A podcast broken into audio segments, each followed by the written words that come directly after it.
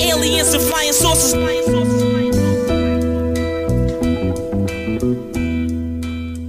This is all in a Hey, greetings and welcome to the 88th episode of Two Writers Slinging Yang. My name is Jeff Pearlman. I'm a former Sports Illustrated senior writer, former ESPN columnist, author of multiple New York Times bestsellers, and a contributor to The Athletic. The music you're listening to is Croissants from the great MC White Owl. And this podcast is an ode to writing in all its forms, from sports writing to screenwriting to speeches to novels to love letters to whatever genre I'm thinking of. And today's guest is Nora Princiotti, who covers the New England Patriots for the Boston Globe. And this was a cool one for me because I caught Nora on the Monday after the Super Bowl. So we talked all about her Sunday, all about covering Brady and Belichick, all about how a young woman who graduated from George Washington University in 2016, 2016, just wrapped up her third Super Bowl trip. It's far more entertaining than Patriots 13, Rams 3, and it's right now on Two Writers Slinging Yang.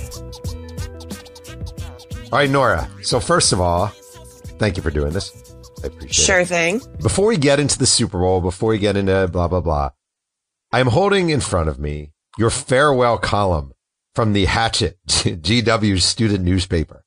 Uh, way, way back in 2016 when I was a boy of 44. You wrote, when I was hired as a Hatchet uh, sports editor, I knew that's what I was signing up for. What I didn't know though was why I was signing up for it. Not many little girls dream about becoming sports writers when they grow up, and I certainly hadn't. The Hatchet was supposed to be a hobby, just one of the clubs you join in college. Not something where people would depend on me. Not something where I cared about that much.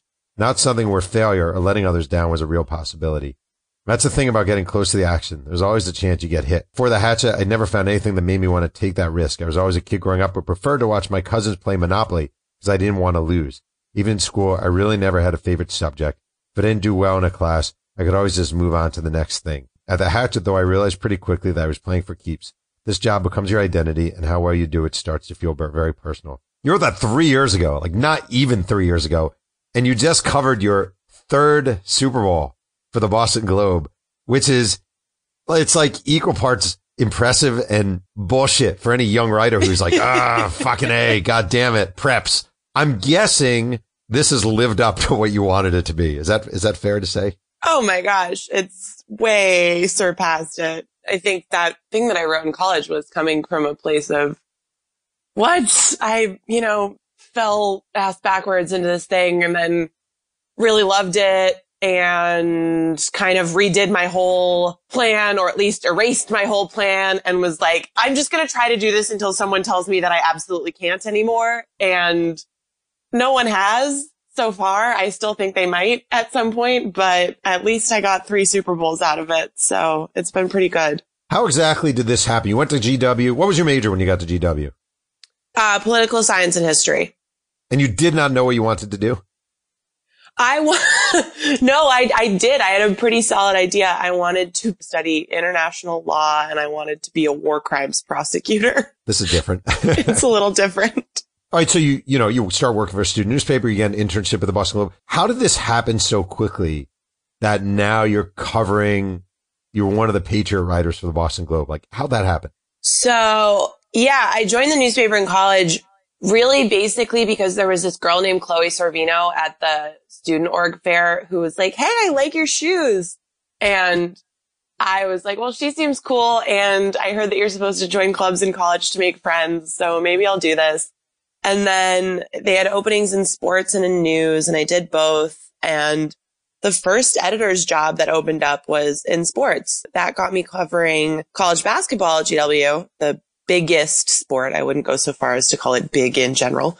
And I pretty quickly was doing a beat and there's so much media in DC. The Hatchet's a great college paper. I traveled a little bit and this is such a cheesy cliche, but I just fell in love with doing it. It was like, oh my God, I, I don't, you know, I don't want to stop doing this. You know, I'll scrap going to law school, at least straight out of college and just like I said, kind of ride this out. And then, um, I had the sports internship at the Globe the summer after I graduated. And at the end of it, I was like an hour away from calling and accepting. Um, and I wasn't even that bummed about it, but I was going to take a part-time job at SB Nation and probably like waitress or get some other jobs that I could pay rent along with it.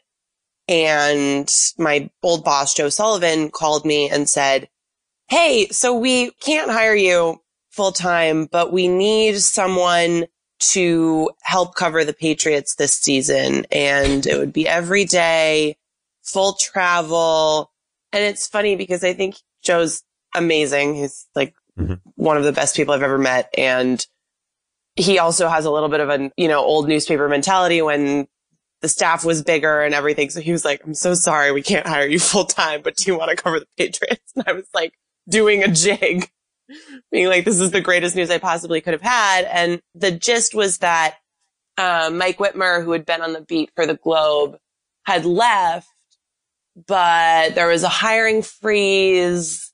They couldn't, you know, add a position, but they needed another warm body to be in Foxborough. And, and what management had sort of said was, well, you can keep the intern for, you know, as long as you need. So that's how that's how that happened for me. And then at the end of the season, which was the uh, Falcons Super Bowl, the big comeback in Houston, I took a job in DC covering the Redskins for the Washington Times. I did that for, I think, five months. And right around the start of the next season, the Globe brought me back to cover the Patriots. And that's where I've been since. I really wish you had said to him, you know, your offer sounds okay, but I, I have a pretty good waitressing gig waiting me. And the, the opportunity to freelance for SB Nation is sort of caught, you know, it's been lifelong dream. So I got to say no to this one. Sorry. Yeah. I, I wonder how that would have gone over. That's, that's my sort of, that's the thing that I put in my pocket as like, I was willing to do it. You know, I was going to go do it. I was going to go have, you know, this crappy apartment and probably cry a lot, but I was going to do it. I promise then of course didn't have to, which I sort of feel guilty about, but I'm not guilty enough to not do it. All right. So I have a theory. This isn't where I was going to go with this podcast, but you actually are, I feel like you are the personification of this. So I teach, I live in California and I teach uh, sports writing at a college out here. And I tell my students, and I really mean this, like, so I'm 46 and I always say, for me, this is not a great time to be a sports writer you know, now I, I write books mainly. It does okay, blah, blah, blah. But it would not be a great time if I were the guy covering the Patriots or covering the Redskins or whatever. And, you know, they're cutting back and blah, blah. Like, not a great time for me. I have a wife. I have two kids. College is coming. Not great.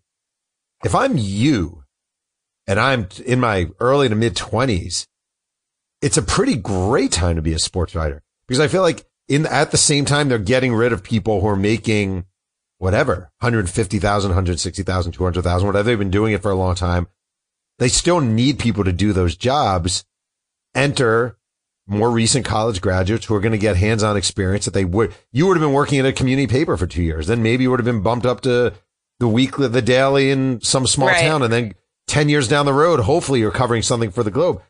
I just feel like for your age and for your sort of era, this isn't so bad. Or am I being callous and kind of assholic in saying that? Well, I definitely can't say that it's bad.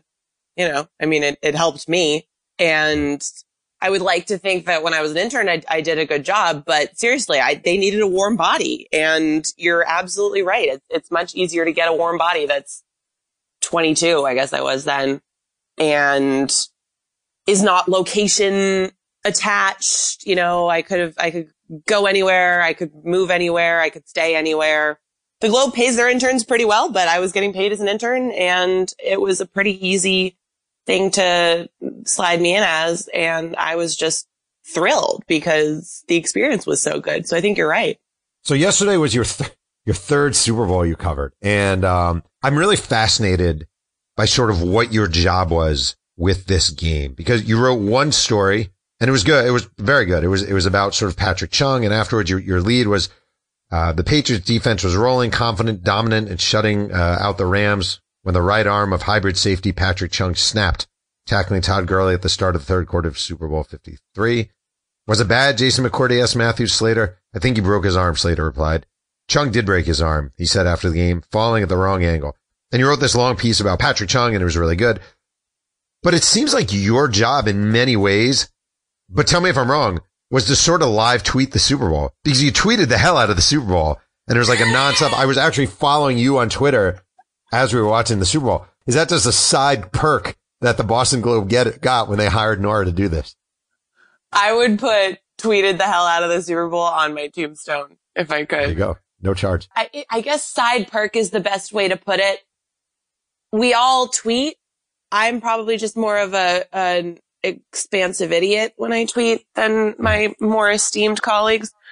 We don't really talk about Twitter all that much with my editors or colleagues. It's just sort of we're expected to, and we all like to do it anyway. So Mhm. I'm just sitting there sort of stream of consciousness responding to things. So that's what you were following. Usually my job on game days is to find one thing, find one angle that either goes really deep and specific into a small moment, like usually an important moment, but you know, I, I really like to have a narrow focus or do something that without being a kind of cheesy atmospheric thing comes from being there.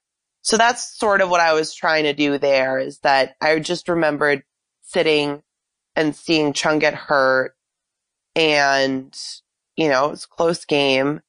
He does all these things. He basically plays three and a half positions and it did seem like something that could derail them. And then it didn't. So when I went down to the locker room in the press conference area after the game, I kind of gambled because the way that Super Bowl post games work is that there's one room where there's all these podiums where most of the players are going to go get seated and then everybody, you know, clusters around them and yells questions. It's highly undignified. But then there is a locker room where some of the younger guys who aren't going to go to the podium will be soon after they get off the field. But most of the players are going to trickle in really slowly and they're not going to be there for very long. They're not expecting to talk to the media the bulk of the time in there. So hmm. it's not usually when you're on a newspaper deadline and, and you need to get what you need and then get out, you would usually go to the podium area. But I kind of gambled when I got down there because I thought I really want to find Chung.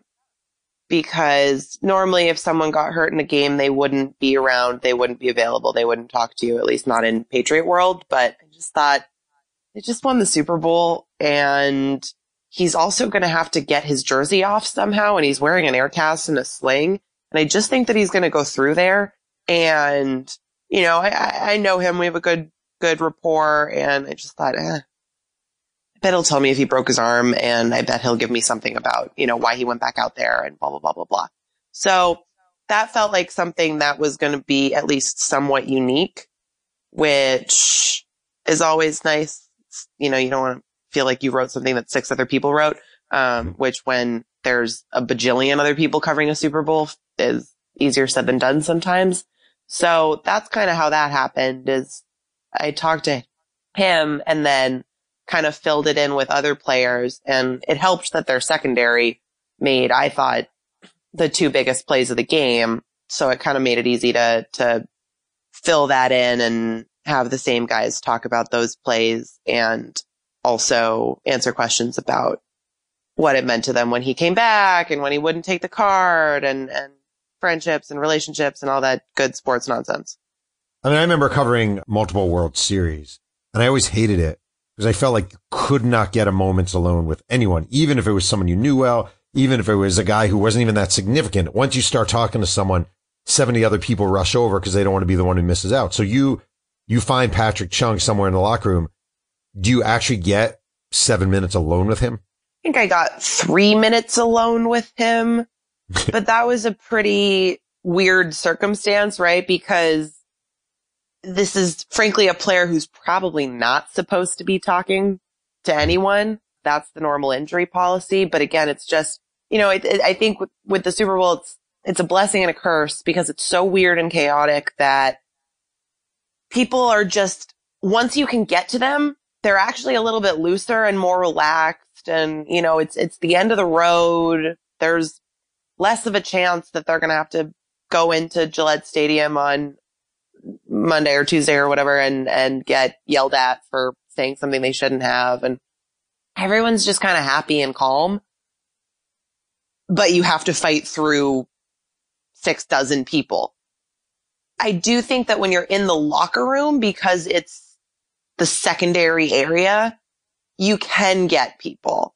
And I find that, I don't know, maybe there's something about you kind of try to look intimidating and angry to other people. And if you have someone to yourself project, uh, don't come over here. I'll be mad at you. You don't want that. But so I got him for a couple minutes alone. But yeah, for the most part, you're just, you know, sharing, sharing people's time with a zillion other people. I gotta say, wait, Nora, how old are you? 25, 24? 24. I gotta say, if a, if I see a 24 year old for trying to project, don't come over here or I'll get mad at you. I'm sort of thinking, yeah, okay, okay, junior, right? I'll, I'll take that into consideration. I'm not very intimidating. So yeah, it, it wouldn't normally work. I just think in this case, it was like the guy had his arm in a sling. I think some people felt like, oh, we're not supposed to do this. And I was mm-hmm. just, you know, stubborn enough to be like, well, I'm going to do it anyway. You tweeted earlier today. You said, to be quite honest, I thought the game was really interesting to watch. And I also spent a considerable amount of time jamming out to Maroon 5 in second grade. Now I consider Maroon 5 the modern equivalent of Nickelback, but that's another issue. I thought it was a horrible game. I thought it was boring. I thought it was lifeless. I never thought the Rams were in it, even though it was a close game. It just, I just thought it was the most boring thing to watch on TV ever. And I wonder being there and covering it, are you seeing it in a different way? Is that what makes it interesting? Because you're actually looking at it in a different way than just some guy eating chips on his couch? No, I, I don't think that's why we have different takes on it. Honestly, we had little monitors at our seats and, you know, you, you watch a play on the field and then maybe you watch a couple on the monitor. You have a little headset in where you can hear Tony Romo, Tony Romoing. So I don't know that in terms of the sort of visual football experience, it's all that different. I, for the most part, agreed with you that I never thought the Rams really had a shot, except that fluky things happen. The, like, one of the reasons that I settled on the, that Chung thing was just that when he got hurt, I just had this feeling where I was like, this kind of opens the door for weird things. Mm-hmm. And the Patriots have had some, some games recently, particularly one in Miami where weird things happen. And so I was at least mentally open to the fact that there could be something crazy where things could change in an instant. But I, for the most part, agree with you that the Rams weren't in it at all. I just one love defense. Mm-hmm. Secondary play in particular. I could watch Stephon Gilmore play cornerback for the rest of my life and be a happy camper. So that has something to do with it is that I thought it was really fun watching him against Brandin Cooks.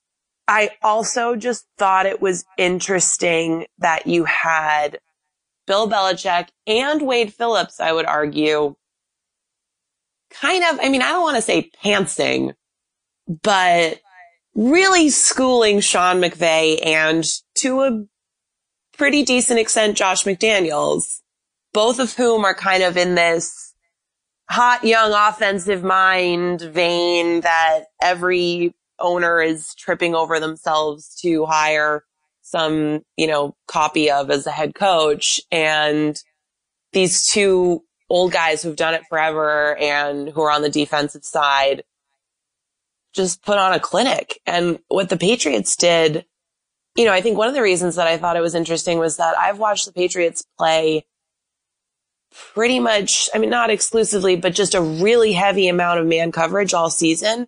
And then they just got to the Super Bowl and decided to play zone. And we should expect that of them because they change all the time but it's still to me interesting to see it in action. So I think that's really what drew me into it. And it was still close, you know, until the end, right. it, it, was close, which like I said, it opens up the, the opportunity for something crazy to happen.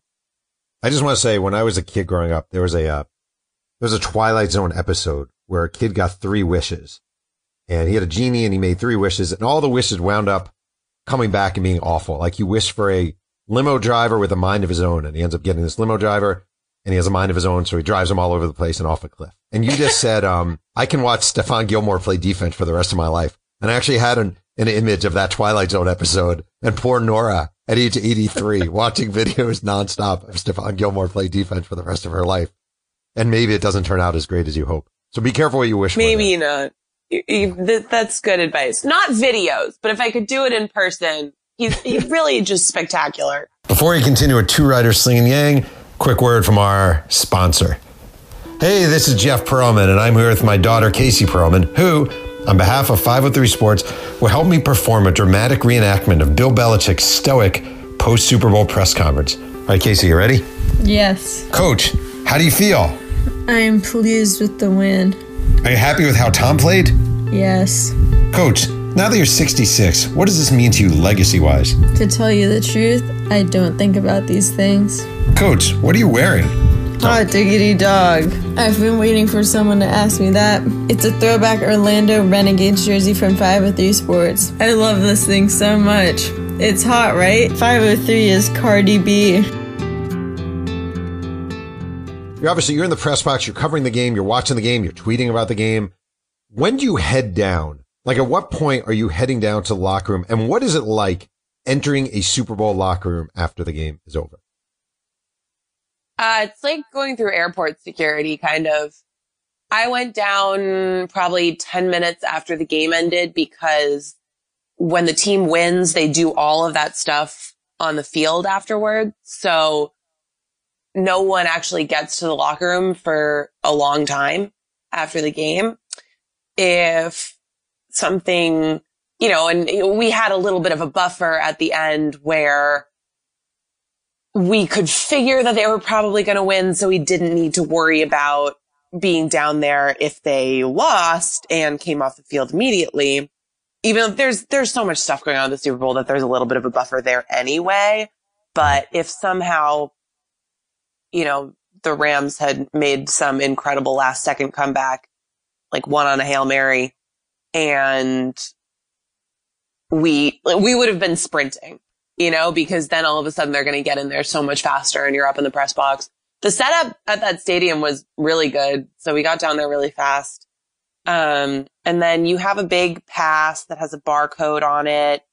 You scan it.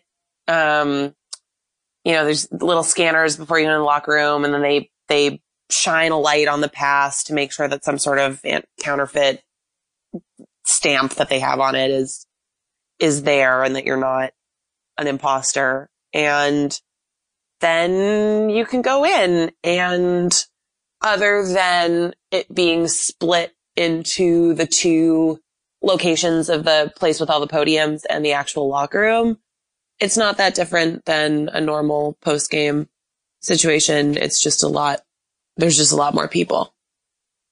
You know what I always find interesting about the whole coverage is it's like, um, there'll be 500 media members around and we'll ask a participant, so what's this like for you?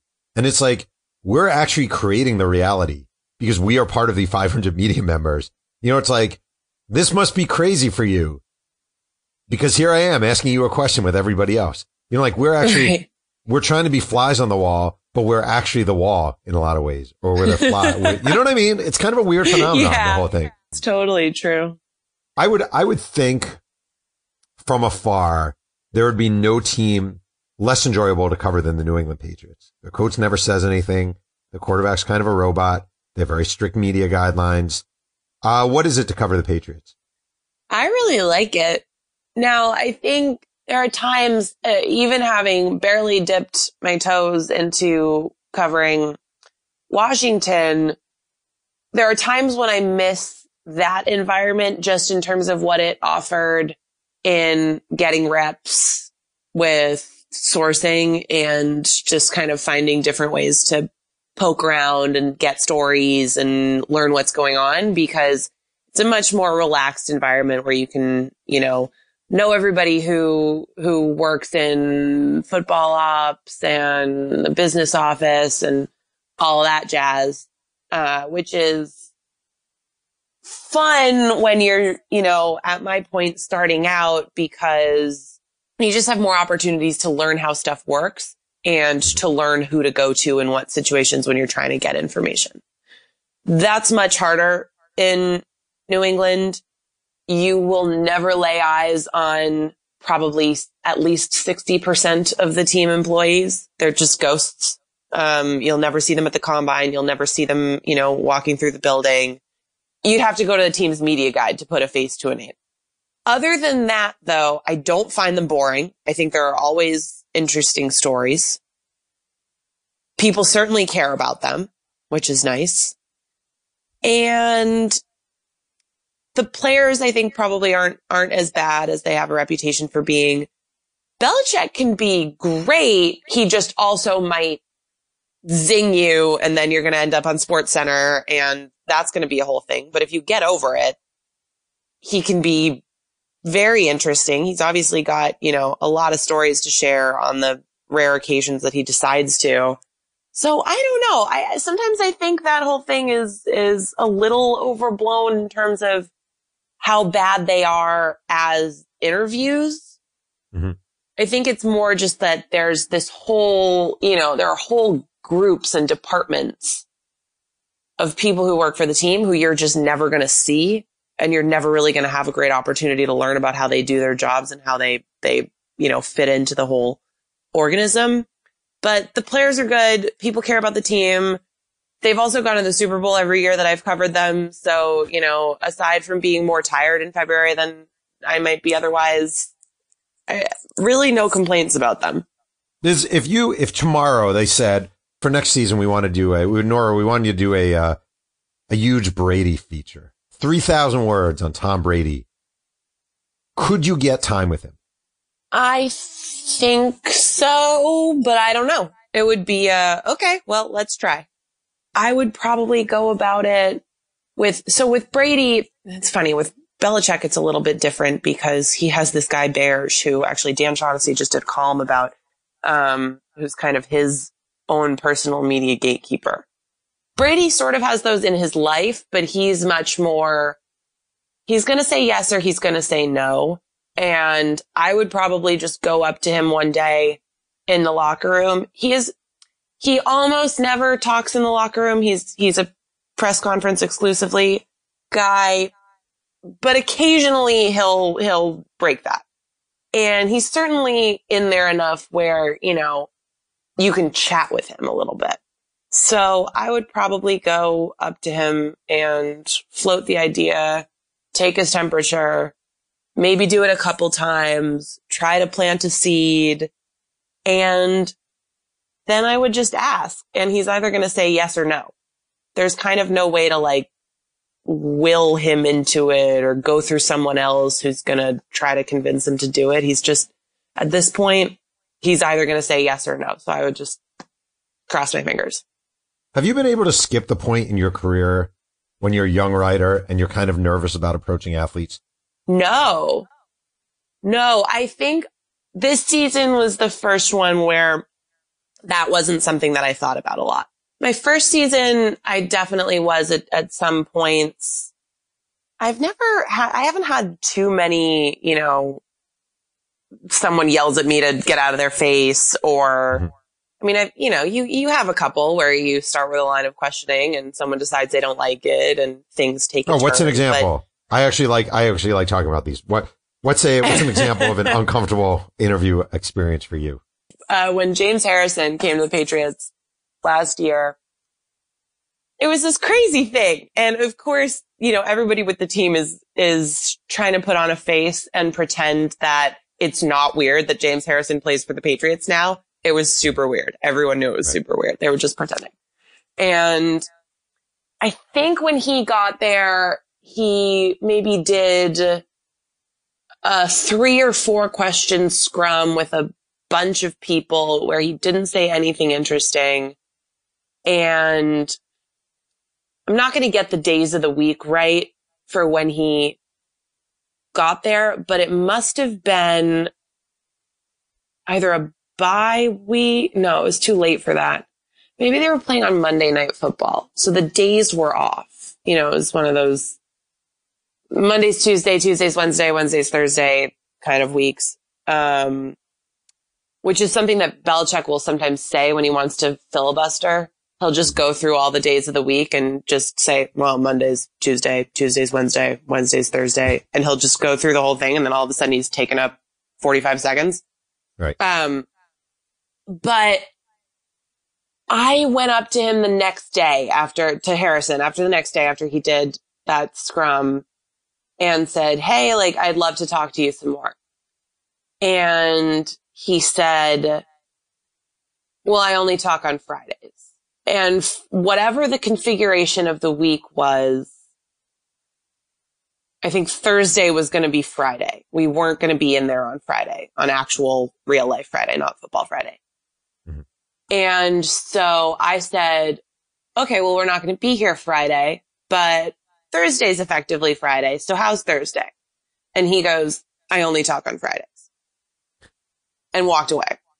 So I kind of played dumb and I could sense that frankly, no one else was, no one else had decided to press this particular button and, and push on, hi, James Harrison, you play for the Patriots now and uh, I swear you have something interesting to say about it. So I'm going to try to get it out of you. Uh, but so I played dumb and I went over to someone on the PR staff, I think, and, and just kind of said, Oh, hey, you know, I, I was just talking to James and, and he said that we could talk on Friday and I realized that we're not going to be here on Friday. So I think that means Thursday, right? Like, can I make sure that, you know, he comes in and, and we can do it? And they were like, Oh yeah, sure. If he said, and I'm like, Oh yeah, he totally said. Um, and being a little sleazy. Uh, but so then the next day they, um, you know, I think someone went, he was probably in the, the shower or one of the back areas and someone from the PR staff was like, Oh, you're, you know, you're supposed to, to go in the locker room so that you can talk to Nora. And so he comes in and he's mad already because I've pulled this thing where he was trying to not talk to me and, and, um, I kept going at it. And so I just kept asking him about, you know, if, if, how he felt about playing for the Patriots and if he was mad at the Steelers and, and what was going on. And he got really mad at me. But the thing was, is that it was great. Like what he was saying was great because even though he was yelling, it was true. Like everything that he was saying was authentic and it was how he really felt, which easy, you know, easier said than done in that locker room a lot of the time. So he was saying like, I've never, when, when the first time like Bill Cowher cut me, I went into his office and he said, you know, do you have any questions? And I said, why would I have, why would I have any questions? Why would I care what you think? And blah, blah, blah, blah, blah. And I, I, I'll feel that way anytime someone tries to get rid of me. And, and so the whole thing was great, but he was really mad at me and That's awesome. was like messing with a towel and sort of trying to be all menacing. And it's James Harrison. So he's very menacing. Right. And I'm standing there being like, I'm just not going to break eye contact with this man. I'm of course terrified, but Right. you know, you just work through it. And I knew that the stuff that I was getting was really good. So it was worth it. But then at the end of it, I was just like, okay, well, thank you and ran away. Thank you, Mr. Harrison. Goodbye. Yeah. Like, thanks for your time. And he's like steam coming out of his nose. You knew he wasn't going to hit you. That's the thing. It's not like he was going to hit you. He was just pissed off. Yeah. Yeah. Well, you know, there's always, I think not to, not to get too far into it, but like he'd come in from, he'd come in from the, the like shower room and I think was wearing a towel and was maybe trying to be a little intimidating with, you know, you're coming and talking to me in, in a stage of semi undress, which is of course a, a part of my job. And so I think there was a little bit of, of that, but I was like, you know what? Eye contact for the win and I'm not leaving. You know what's interesting is you hold the position The first woman to cover an NFL team was Lesley Visser, who covered the New England Patriots for the Boston Globe in the 1970s. So about 40 years ago. She was not allowed in the locker room. There were no restrooms for women in the press box. She had to literally leave the press box, go into the stands, find a bathroom, come back. She would have men make all sorts of passes at her, players make all sorts of passes at her, ask her out, you know, make sexual comments, blah, blah, blah. And I feel like in a lot of ways, she would say this too. I think like she did it so women of your era wouldn't have to go through that shit. And I wonder, here you are now. You are a woman. You are covering an NFL team. Are there complications being a woman in 2019 covering the NFL? Or do you feel like everything has been pretty much worked out? Yeah, well, no, there's definitely complications, although the bathroom thing is, is not one of them. The bathrooms at NFL stadiums are like my sanctuary. I can just go in there and like be by myself. Um, there's never any line. I guess I would love for there to be a line because it would mean that there were more women around, but still. Also, if you were, if you were, if, if you stayed in the women's bathroom, you would not be able to watch Stephon Gilmore play defensive back in person. So you're going to need to make a choice on that. You have to make a decision on that. I'm building a very, very, very weird life for myself in terms of how I spend my time. If I'm hanging out in empty women's bathrooms and in NFL press boxes and Exactly. watching Stephon Gilmore break up passes. um, yeah, I mean, there's, there's tons of complications, but I think they're way fewer and further between than, you know, what you were describing that Lesley had to deal with and that a lot of people had to deal with are before my time. I will say, I, I don't think I've had so few problems with players. I think in general, they're really respectful and particularly actually, I, I do give the Patriots credit for this. There's an organizational discipline there and I, I think it seeps into how they interact with me and with the other women who are covering the team. I would say that they are there. I've probably had fewer issues with players in, in that area in two and a half years in New England than I did in five months in Washington.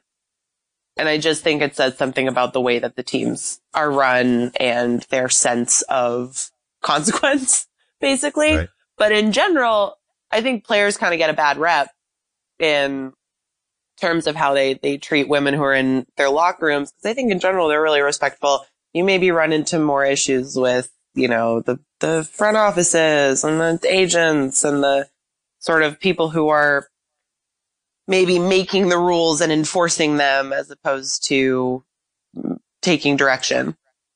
Last week I had the, uh, the Eagles beat writer for the uh, Philadelphia Inquirer, Zach Berman on, and I told him about my bar mitzvah in, uh, in 1985 and, uh, the sadness I felt when my bar mitzvah was over because it was all this, everything led up to this bar mitzvah, a year and a half of stupid training and Hebrew lessons. And then the bar mitzvah comes and it goes and it's over. And I'm like, fuck, that's the end of my bar mitzvah. And here you are today. I, I'm, are you still in a hotel in Atlanta? Is that where you sit right now? Yes. Um, do you feel like the party's over and now you're just like sweeping up the floor? Is it kind of a bummer when a Super Bowl ends? Oh, yeah. Although it's funny, this one hasn't hit me as hard as I remember the, the Houston one, the, you know, 28-3 comeback. I, I think maybe it had something to do with the city. I just remember the next day, you know, Houston had put on a great Super Bowl and we've been going around and doing all this stuff.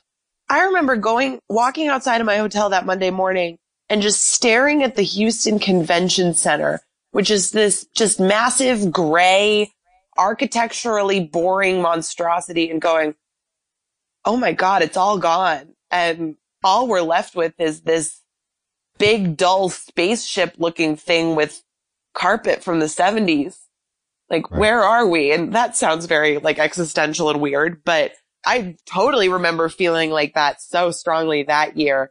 But although I, you know what, I think it that probably had something to do with the fact that I was about to, you know, switch jobs and go somewhere else and do something that I wasn't totally sure how it was going to work out. And, and so it was probably personal in, in a way.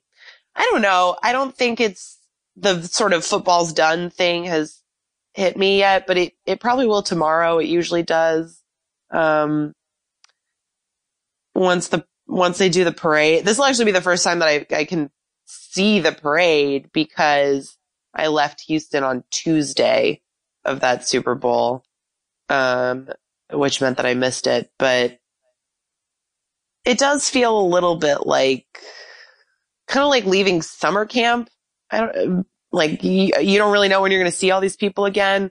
Although with with the football calendar, the scouting combine is in like three weeks, and semi ironically, although I guess it's not really ironic, it's just branding.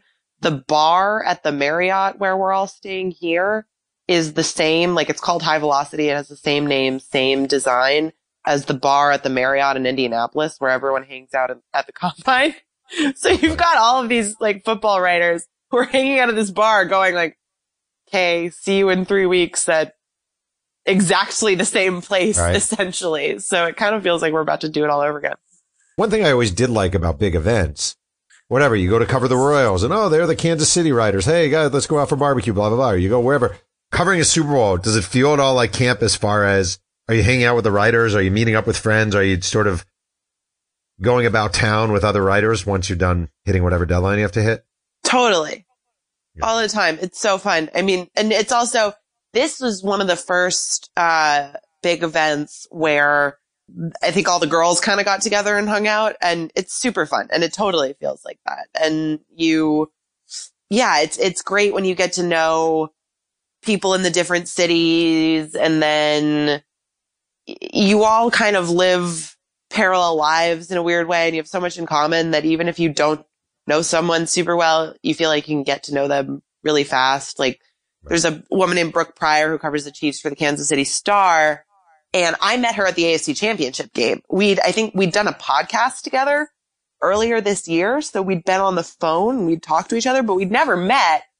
We hung out a ton this week and, you know, people thought that we'd known each other for a long time. And we're like, well, no, but we do effectively the same thing most days. So it's not that hard to kind of have a relationship with someone like that pretty quickly because you're like, no, I get what the challenges that you face are. I get a lot about what you enjoy doing and it just kind of makes sense. So that's, that's absolutely a blast. Nora, seriously, uh, first of all, thank you for doing this. Second of all, congrats on the career. It's just cool. I, I, I feel like you are a, I really do. I feel like you are a really good, shining example that there is hope in journalism for young writers because you hear a lot of doom and gloom, obviously these days and, uh, blah, blah, blah. I just think there are opportunities there if you're willing to bust your ass and, and bust your ass. And I think you're, you're a, uh, you're sort of a, a, a very good uh, symbol of that. Thank you. I also agree with that. And just like quick soapbox moment. I always like when, when I was in college, people hear way too much doom and gloom. Yep. Like, it's just everyone knows. I think there's sometimes this, this feeling that people my age that, you know, and millennials, we don't realize that it's a tough job market. Trust me, any college student who's interested in getting into journalism knows that this is a hard job market. Right. I was, and there were so many times when I felt like, okay, so do you want me to not do this? Right. Like this thing that people think they care about so much and they do care about so much. You want to discourage me from doing it. So I always, I'm always happy when people want to say like, it might not be glamorous all the time. You know, you might have to maybe do some things that you might not be thrilled about, but if you love it, like I totally think that there are opportunities out there and, and yeah. So you're right. Wait, I just want to say actually on that point, because it's a good one. We've become real assholes about this job. And here's what I think. It's not as easy as it used to be. There are not the newspaper jobs are used to be there. It is just harder, period. But it's not harder than if your kid says, I want to become an actor or my kid wants to become a singer. And I would never tell my kid, no, you know what? Don't pursue your dream. Go to law school. Give it a go. Bust your ass. Like be better than the person next to you. Like, yeah, it's hard, but things that are great careers and joyful careers are supposed to be hard. So I hate that. When I have, when I have guest speakers come to my class and say you shouldn't go into journalism, I mark down in my head, never have this person come back again. I freaking can't stand that. So I'm with you 100%, 100%. Yay. Nora, thank you so much. Seriously, I, I appreciate this greatly. Absolutely. It's fun. I want to thank today's guest, Nora Princiotti, for joining me on Two Writers Slinging Yang. You can follow Nora on Twitter at Nora Princiotti and read her work in the Boston Globe. This podcast is sponsored by 503 Sports, kings of the throwback sports merchandise. You can visit the website at 503-sports.com. One can listen to Two Writers Slinging Yang on Apple Podcasts and Google Play and Spotify, and reviews are always appreciated. Music is by the fantastic MC White Owl. Thanks again for joining me, and remember, keep writing.